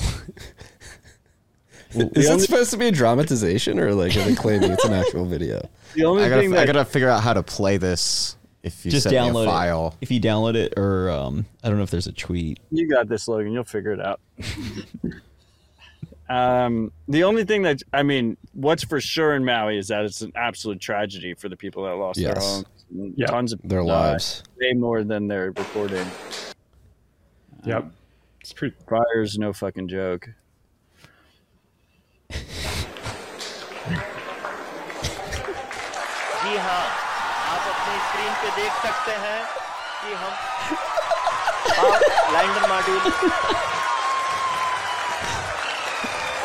People are applauding. Let us all wait to hear from the Secretary of Department of Space and Chairman ISRO, Sri S. Somnath. What are they claiming? That they landed on the moon. That they went to the moon. There was a space invader. Oh, no one actually believes that. Nothing has ever made me believe that space is fake more than that video. No, that's just a joke video, right? Like, did the Indian Space Commission or something? It's gotta be a joke. That was a real video. It's a real video. Everything's a psyop. I don't know. How do you know? I don't know. That was real. Where, did the Prime Minister tweet it out? I saw it come across Disclosed TV Telegram, which they tend to be pretty. You can't Tanguma's on iMovie, just creating space. Everything's a psyop. One of my favorite things about the psyop things is when you go to Marty to ask him about something, there's already 3 levels that he's already looked into it, and the one that comes to mind is last year October, and we were having the conversation about nukes in Russia. Oh. And if something bad would happen and what it would look like, and we go to Marty and we're explaining how we're debating this, could something happen in the States, and Marty doesn't even acknowledge the question. He goes, nukes aren't real. I was trying to keep that one off air. Would you guys? I dove down the nukes aren't real rabbit hole. It's potentially true. Who knows? Marty, but you said space wasn't real, so I thought you were going to be okay. There's a big conspiracy that space is fake, and if you look at that video, they're yeah, we went to space. I thought you were going to be okay with it. I don't. Should we poll the room? Tanguma, do you think nukes are real? I'm 50-50 now. Oh boy! Can I hear some of the argument? Is there a thesis there? The argument. And to be clear, I'm not saying this is true. I like to understand. I like to understand the theories, and the theory is that nukes. It's pretty obvious they are potent psychological tools to quell people and make sure that they're sufficiently scared. And people claim that the nukes that were dropped on Japan were actually napalm bombs. Oh man! Yeah, okay. This is right, again. I want to be clear. Obviously not. Obvious. I want to be clear. I was joking. I was joking when I said that last October, and I just want to like this is the theory. Okay. That Marty, put a percentage on it. Like, what are the percentage chances that? I mean, in the clown world we live in like 15 to 20. Oh wow! So you're at 15 to 20. Tanguma's at 50%. It sounds like Jesse is a nuke believer. I'm gonna say that the two greatest scientific achievements of all time are the nuclear bomb program, like that as a scientific achievement, and landing on a man on the moon. Those are the two greatest things we've ever accomplished. I definitely don't believe the moon. We don't believe that we landed on the moon. Well, I'm on an island, man, because I think it's the greatest thing we ever did. I think that's number one, and I think heard of Stanley Kubrick. Yeah, go what? What's The Shining? Room 212. The Shining. Yeah. For the record, first off and foremost, I can't believe we got this far off the rails. I believe nukes are real. I'm like, there's no qualifications there, no asterisks. Like, I just think nukes exist. How about the moon landing? And they blow things up big. That's my scientific opinion. With the moon landing, we have to unpack two things. Do you think space is real? I think it's question. Again, it's another thing. I think the overarching thing to take out of this is that it is so fucked up that we have to have these conversations. So the government's lied to us so much. So you have to like leave it like maybe like I don't know like they have lied to us so much. Marty, percentage. What's the percentage that space is real to you? 100%. Like I think so. Okay, but Marty believes space is real. Tanguma, is space real? Sure. I actually don't know. I don't know anything anymore. That's the point I'm trying to make. Is like. The government has lied to us so much and on such a large scale that you like just inherently have to be skeptical. And when I said the nuke thing, it was more of like there's this whole overarching like past 50 to 75 years, and then we can even go back further of what we thought was true was written, and there's ways of the things we've seen the past 2 years, let alone 10 years, and we've experienced to know not be true and then written and codified as just to be. And so what are the other things that aren't? And then that's how the nuke thing came up. And that's how the conversation around like, it is a scare tactic. It was like a fear mongering thing that exists, whether it's like, we don't invest in nuclear energy because we're afraid that we can have, a situation. So anyway, that's the idea of it. It's just like questioning it. Will happen? I think so. I think it was also a fantastic HBO miniseries. I wholeheartedly don't believe that like the nuclear reactor failures were as bad as they've been marketed to be. Like you have videos of that. I agree. That's not my question. Yeah, it definitely happened. Yeah, but was it? I just love how Matt's just trying to get all these things on the record so he can. This is the beauty of Rabbit Hole Recap. We have 5 years of on the record. You guys are just getting started. I mean. This is supposed to be a Bitcoin podcast. We were firebombing Japanese cities. It was actually incredibly effective from a military standpoint. Yep. And I personally believe the main reason we dropped the nukes was to prove that they exist. Literally why we dropped them, to show Russia and the rest of the world, like, look, we figured out this fucking cool bomb thing. And Russia was planning to invade, and we would have ended up with like a West Germany, East Germany sort of split. But this was a way for us to get all of Japan. But it doesn't even go into Pearl Harbor. It wasn't even like what Pearl Harbor was. I think Pearl Harbor happened as well. Pearl Harbor definitely happened. But they had like a warning that they didn't. It was like it was to incite.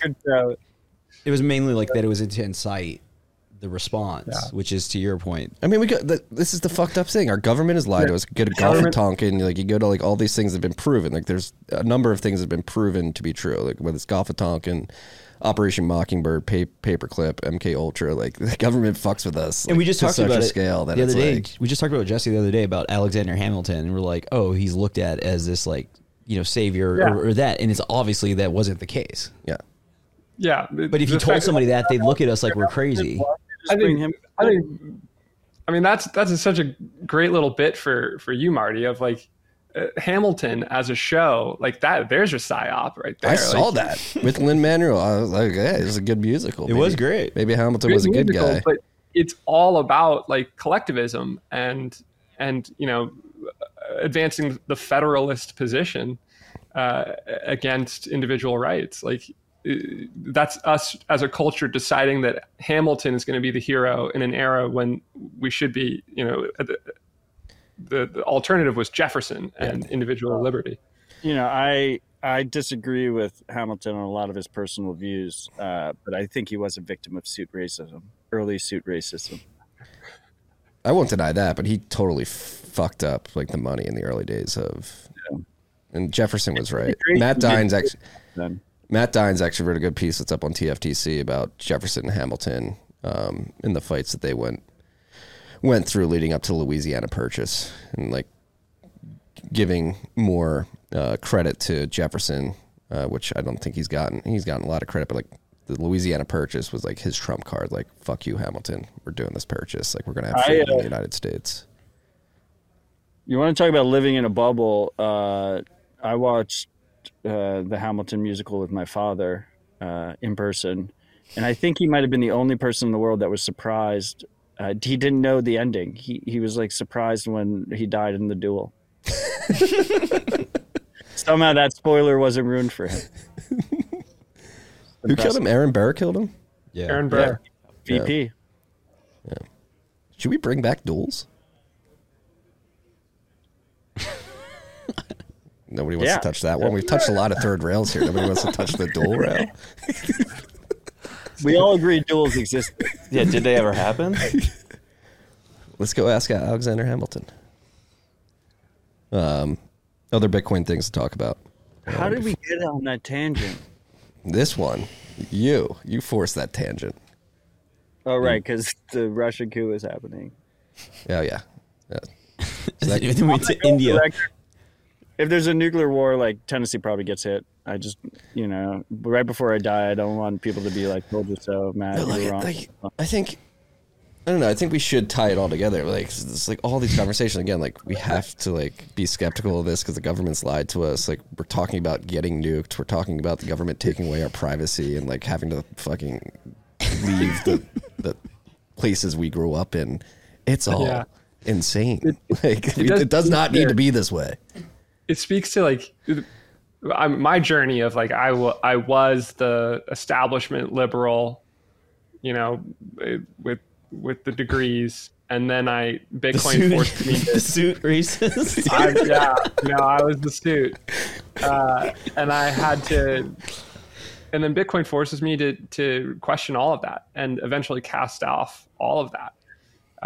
And it really does a number on your psyche in terms of what you trust. And I think this is a funny outgrowth of that phenomenon for Bitcoiners is like, if you go through that process of questioning the Federal Reserve and the powers that be with regard to monetary policy, and you see the dark history of it and how they tried to implement a federal bank for 100 years before sneaking it in at Christmas break in 1913.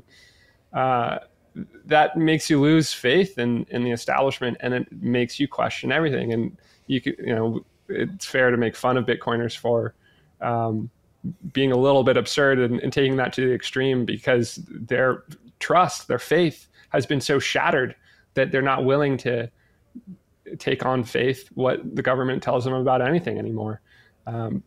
So it does kind of tie, it does unify. It's a common experience for Bitcoiners to have to go through that loss of faith. But, you know, we also have to put faith in the physical world and draw some certain lines about history of events that did and didn't happen. When Jesse was sharing his journey and the progression through the realization of the lies, it was all I could think of is he's about 4 years from beating Marty's shoes about nukes and we'll check back into 4 years. Jesse will be here like space is definitely fake, guys. It sounds to me that Marty's a nuke believer based on his percentages. I don't like I've never seen a nuke blow up in front of me before. That's all I'll say. Like Imagine like Marty, like a nuke just gets dropped on Philly, and he's like, "Oh fuck, damn it." No, I mean, and I'm not trying to diminish the shit that we did to Japan at all. Like, well, I wonder, like, so I mean, you guys had very bullish cases on how quickly Binance fails. I think you flipped me on that. When do we think the next nuke gets dropped? Let's not. No, come on. No. Whew. Hopefully never. That's a scary one. Never. Yeah. I mean, never. I kind of have a theory that we might start seeing like smaller scale. Jesus, Matt, you're gonna manifest this shit. Stop talking about it like that. Well, because like the main reason is like if you use one right now, like the U.S. government will fuck you up. So like what happens if that deterrent disappears and it's like you can use small scale nukes and you don't have your whole country fucking vaporized? I don't want to think about that. Small scale turn to hydrogen bombs awfully quickly.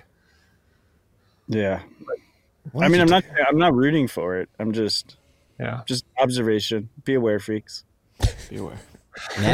Matt has some dark, deep corners. You guys think I'm the crazy one. Matt's really.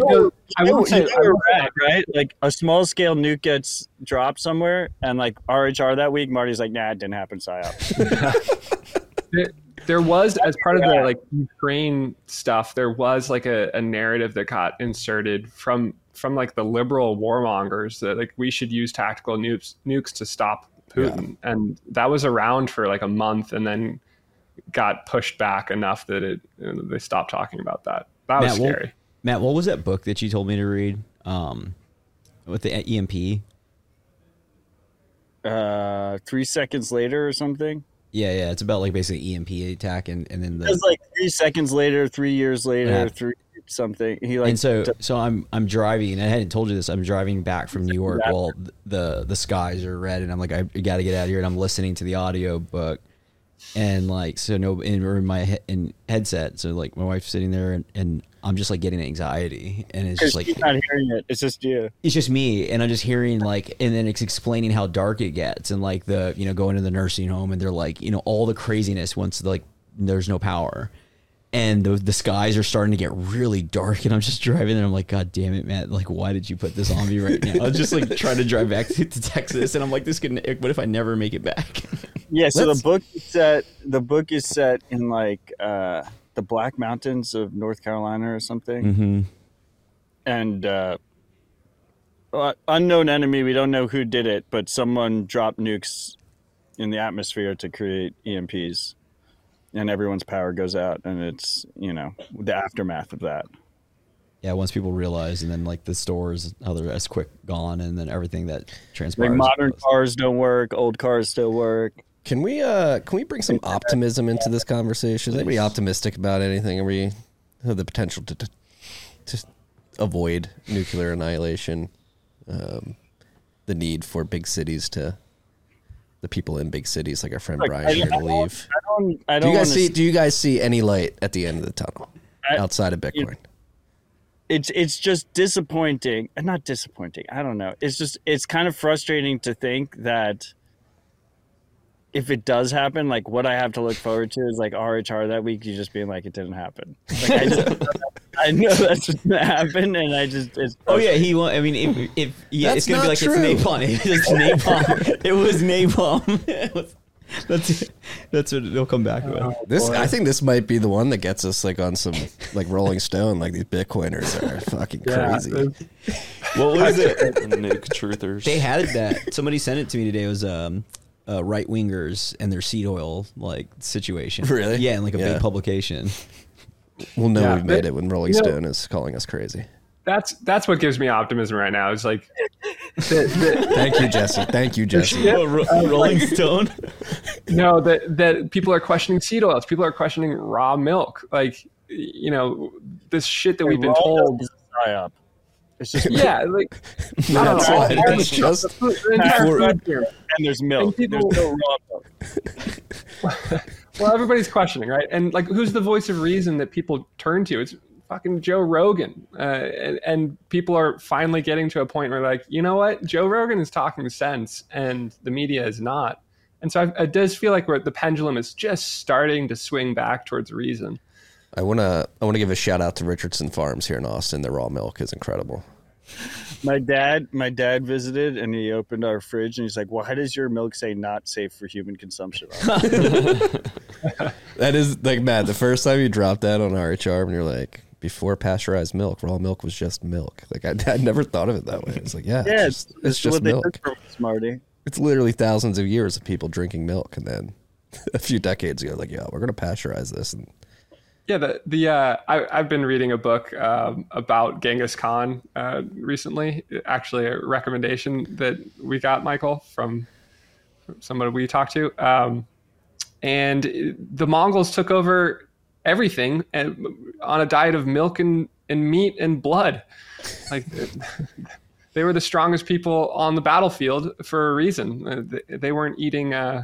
just grains. Yeah, we have a really awesome pediatrician, and that's like, you know, I hate using this term because it's like it's just what we should be thinking about, like base, like just like the things that you need to do. And like one of the big ones is like start giving like animal protein and beef, and it's like a beef liver. It's like the highest. You know, you mash it up or whatever for an infant, and you know, wife, you know, PSYOP Northeast, they're like, really, you know, like, or they say you also give like the baby like a big piece of meat and you just like gnaw on it and they just like absolutely love it.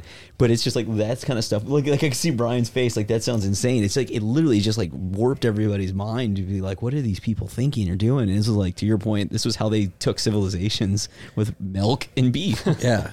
And yeah. I mean, she's not only our pediatrician, my wife goes through it too. And like, it's like common sense stuff. She's like, yeah, get outside and walk around for an hour between 7 and 9. Get like vitamin D. Wait, your child doctor is also your adult doctor? For my wife, yeah. Wow. Wait, I didn't know that. Yeah. She does. Really? Yeah. Interesting. This is another little soapbox I've been enjoying recently of kids. So why do we have such bad teeth? I think there's pretty good evidence that it's our diets as kids, that we're not chewing tough enough food. Instead, we get this mash, this, you know, smoothie type shit when we're little kids, being spoon fed to us, and cereal. And there's a book by Weston Price that's all about examining the teeth of indigenous cultures versus civilized, you know, urban cultures. And I got that. and the indigenous cultures have great teeth, and so it's, I guess the takeaway is, if you've got kids, they should be chewing tough foods to develop the muscles in the face that actually spread out the jaw and deliver like a good jawline, a good set of teeth. I want to give a shout out to Apollo Gum with their mastic gum. Bitcoiner Nick Young, I believe his last name is. I forget his last name, but Nick, he's friends. He's an Austin guy. Good friends with Matt Snow.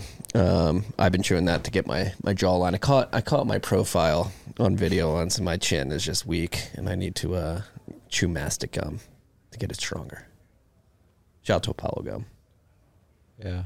I was just thinking about like some of the random like sunglasses. Weren't we talking about the sunglass situation with the eyes?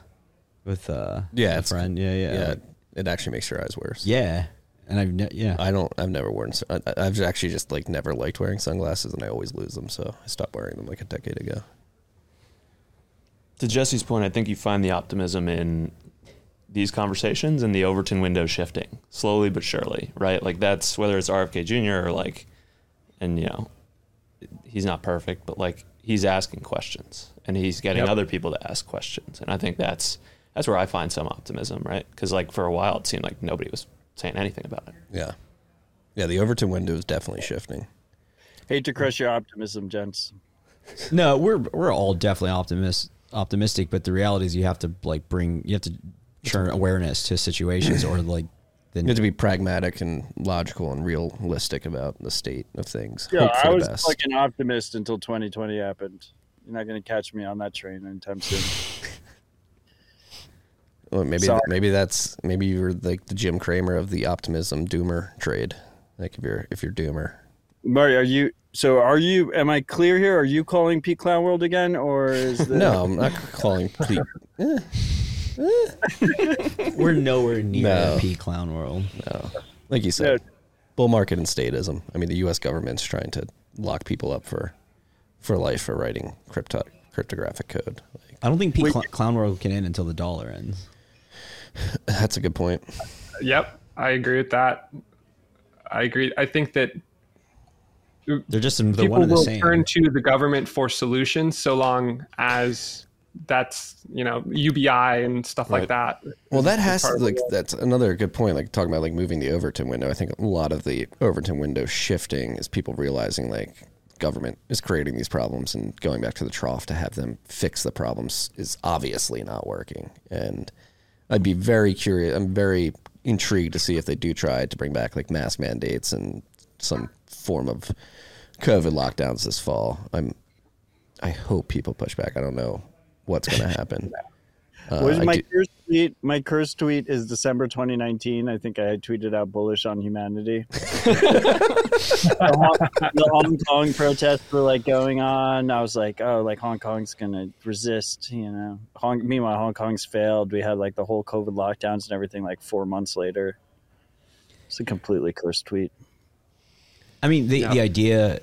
I hate going here. I don't even know why, but like you're going there, go. It's like just one of the ideas was, you know, the money broke, or the money has been broken, but like whatever happened with the repo markets in September of 18, and then the lockdown 19, September 19, and then there was this understanding that they had to inject a certain amount of liquidity, and then you had to like stop the movement of funds or movement of capital from like to prevent inflation. And so if like that's just a line of thinking, I'm not saying I buy into it or don't, but if there is something to that, then, and we know things are breaking again, that would be a reason to put people back in a box. Yeah, no, that is actually what I would imagine is actually happening. It's either a combination of the financial system crumbling and elections. I think that's why they would bring back lockdowns and mass mandates. Here's a better question. What's the percentage likelihood that that election happens next year? Jeez. Dude, I put like an 80% chance. I would like... Yeah. I'll bet you... you could see like a crisis in confidence in like voting systems. That the elections happen next year. A whole coin? Wait, do I get like... because I don't like think it's a high likelihood, but I don't think it's an odd zero. Yeah. Okay, well, I'm not on a Bitcoin. I give you 10-1 odds on a whole Bitcoin. 10-1 on a whole Bitcoin. 10-1 on a whole Bitcoin. That's kind of risk adjusted. I'm 0.1 Bitcoin. 10 million sats. Yeah, but I converted it for him because he can't do sats math. No, I was thinking about how I'd have to lock it up now. I'd have to buy it now because it would be a year from now, and that's a different calculus. I'm 0.1 Bitcoin and what the we all think the Earth is round. Yes, I think Columbus figured that one out. Tanguma, what do you think? Is Earth round? Sure. Yes. Sure. No, sure. Yes, I mean I don't. The reason why I don't answer any of these things definitively is like I just haven't gone and looked into it. So if you ask me something that I've like done, then I will say yes, I know it to be true. If there's something else like the state that Jesse referenced in the State of the World, it's like I haven't like gone to look, and then I've never seen a nuke blow up. Oh boy, that was obviously related and tangential to the elections. I just think like if. Like we'll have sham elections, you know. You don't have they're all sham elections. We like, and you don't even have to go to 2020 and like believe like that election was rigged, even though that overnight like is a little questionable. How far back do you have to go, Marty? You go back to 2016 WikiLeaks. They proved the DNC rigged that primary to get Hillary through. Like they caught them dead to rights in those emails. Like so it was like 2012, 2008 were those legit, and then 2016 it started being. I don't know. We have 2016 like cold hard proof that it was certainly rigged in a certain way. At least the Democratic primary was, and then you run with the assumption that they're down to rig this. What else are they down to rig? And then how long have they been doing it? Right. And to Michael's earlier point, like the farther back you go, the less information you have, and the less reliable that information is. Exactly. Really. Yeah. But the less falsifiable the information is. Like with the nuclear tests, like when they had footage in the 40s of bombs going off, like I'm going to send you some information, Jesse. Don't worry. I mean, you realize that. I'm kidding. You know that SpongeBob's origin story, right? What? Oh, Bikini Atoll. Oh, okay. Funny. Wait, what? Bikini Bottom. Tests and they created a sponge human. Oh, yeah. So, Michael, there's a small island chain, the Bikini Islands, Bikini Atoll, that we used as our nuclear testing ground for our hydrogen bombs in the 50s. And we completely obliterated everything there. Removed islands from the face of the earth. Allegedly. Have you seen it, Marty? Were you there? Oh, I'm kidding. No, I've seen the footage, and I've seen the Google on satellite footage. You can see where the bombs went off because there's gigantic craters holes in the ocean. Yeah. There's a group. I want to be clear. I'm just trolling here. There's a group Marty and I are a part of. It's they're based in North Texas, and they're gonna really love this episode. Shout out. You know who you are. You know who you are. Yeah. Yeah. A group chat. No, they're a group. They physically live in North Texas. Yeah. We're like our North Texans here.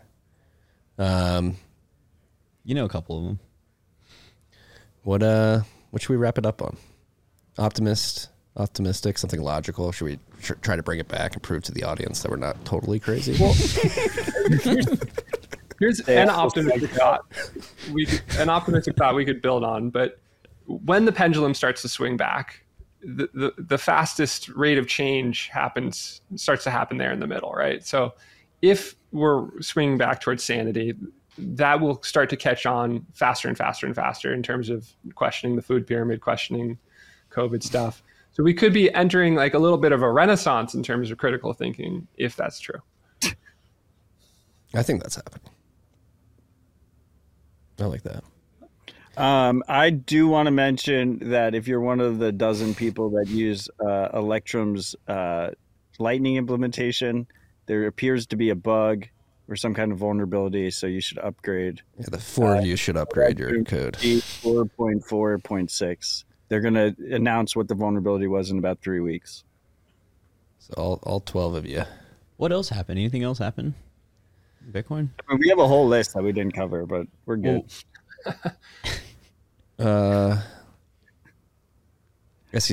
Electrum is literally number 2 after Binance on the list. Let's see what else we got here. This is mostly software updates. Proton Mail complied with 6,000 data requests in 2022. I saw that. Yeah. Proof of work for Tor is a big win. I think it could help a lot. It's been live for a few months. It's like proven to work well. I think it was they were just testing it, but the formal announcement happened yesterday. Like now, it's actually live, and like the concept is relatively simple. It's for the longest time Tor had 0 DDoS denial of service protection. You can just keep hitting onion services, and like their protection was they had a centralized block list because Tor's threat model has always been like the U.S. government blesses us, and so like it doesn't matter that we have a centralized block list. But now they added this proof of work mechanism. So basically, how it works is if you access an onion service, you go to a Tor website. You don't have to do any proof of work by default. But if that Tor website is getting hit by a bunch of people and potentially being under a denial of service attack, it will hit you with consistently greater proof of work. And the users whose clients actually do that work will get served the website. So it'll add a cost to attackers that are just trying to flood onion services with requests. So an individual user CPU simply do the proof of work. And the idea is that an attacker would need so many computers doing that. They waste so much electricity that it's not worth it. For the end user, there's no change. The end user might see like a slight delay, but in the background, like their client is doing this proof of work. There's no token involved, no blockchain, none of that stuff. It's just good old fashioned proof of work that escalates up based on how much traffic is going to an onion service. Back to Hashcash. Yeah. Is it Hashcash? I mean, it seems very similar to that. Yeah. I think that's a big win. I think at least they're going in the right direction. We'll see how effective it is. Love to see that. What about you guys? Anything? What's going on at the park? How are vibes in Nashville? Vibes are high. We have, it's a little bit quiet right now. We have big week coming up in September. I don't know what week that is. The week of the 12th or something. We have Grassroots Bitcoin. All the meetup organizers are going to be in town. And then the next big one is November for Nostr. Yeah, Nostr November is... I don't know what I'm allowed to talk about yet, but there might be a street fair. I thought you were going to say street fight. That would have been cooler. You're welcome to start one at the fair. Duels in the backyard. I'm a lover, not a fighter. There might be a street fair of Bitcoin merchants that are also Nostr merchants. We'll see. That'd be cool. Jesse, what's on your mind? Oh, well, I was thinking about, I mean, in terms of vibes are high, I'm excited about, you know, Michael, Brian, and I can't really talk yet about things that are going on with OnRamp at the moment. But looking forward to announcing some cool stuff pretty soon. So looking forward to being more public about that. I like cool stuff. Brian, is this your first podcast? Your second podcast? Second now, yeah. Second of the day and second ever. So how was it? Into the fire. I think it's been fun. Well, this got released first. This is your first one. The other one. True. Yeah. That's good. That one doesn't exist yet. It's been... How's it been since you came over from the dark side? Oh, it's been incredible. I mean, it was so frustrating. I mean, we talked about this on the last trade, but like it got very tiresome being in that world. And yeah, now it's like mission alignment on the same page. Like, let's go build shit. Throw Matt a bone, give him something crazy that happened at Coinbase you feel comfortable in sharing that's just completely effed up. I mean, let me be careful with this, but, I mean, there was just, I won't go too specific, but like there was some security practices that were out of bounds, like talking like pieces of paper and it's one person in charge and like, won't get any more specific than that, but it was... And that was, I wasn't close to that situation, but that was, you know, through the grapevine of people that I knew elsewhere in the business. And, yeah, I mean, the main thing that I saw that I was there is what I talked about. And just in terms of conflicts of interest, like cognitive dissonance and people just going along with the party line and recognizing that the business model is tied to shilling all of this other stuff. So, yeah. I have some market moving news on Rapid Hole recap today. Michael? I'm just excited about the BitBlock boom. It feels like it's a special, you know, when the 2020 was like a pivotal time and all the stuff had happened. We got to all connect. Hadn't seen Matt in a while. It feels like the same thing. We had a late night that year and now you had me out last night. Feels like just... We're all getting back together. Maybe fall's coming. It was quiet summer, so it's time to get back to building. I'm so ready to get back in the saddle. Yeah.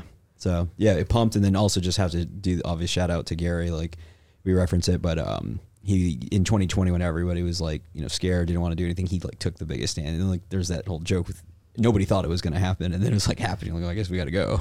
Yeah. And then we had a big standoff at the hotel. Huge shout out to Gary. I'm really sorry I'm missing BitBlock Boom this year. First time in a while. I mean, that was a perfect example of just like, this is my first time I got to go to weddings. This is my first year ever missing, which is hard to stomach. You usually have a recap there. Yeah.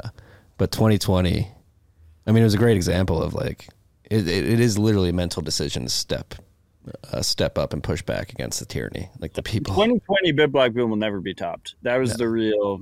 No, the hotel management was like, everybody put your mask on. We were like, get out of here.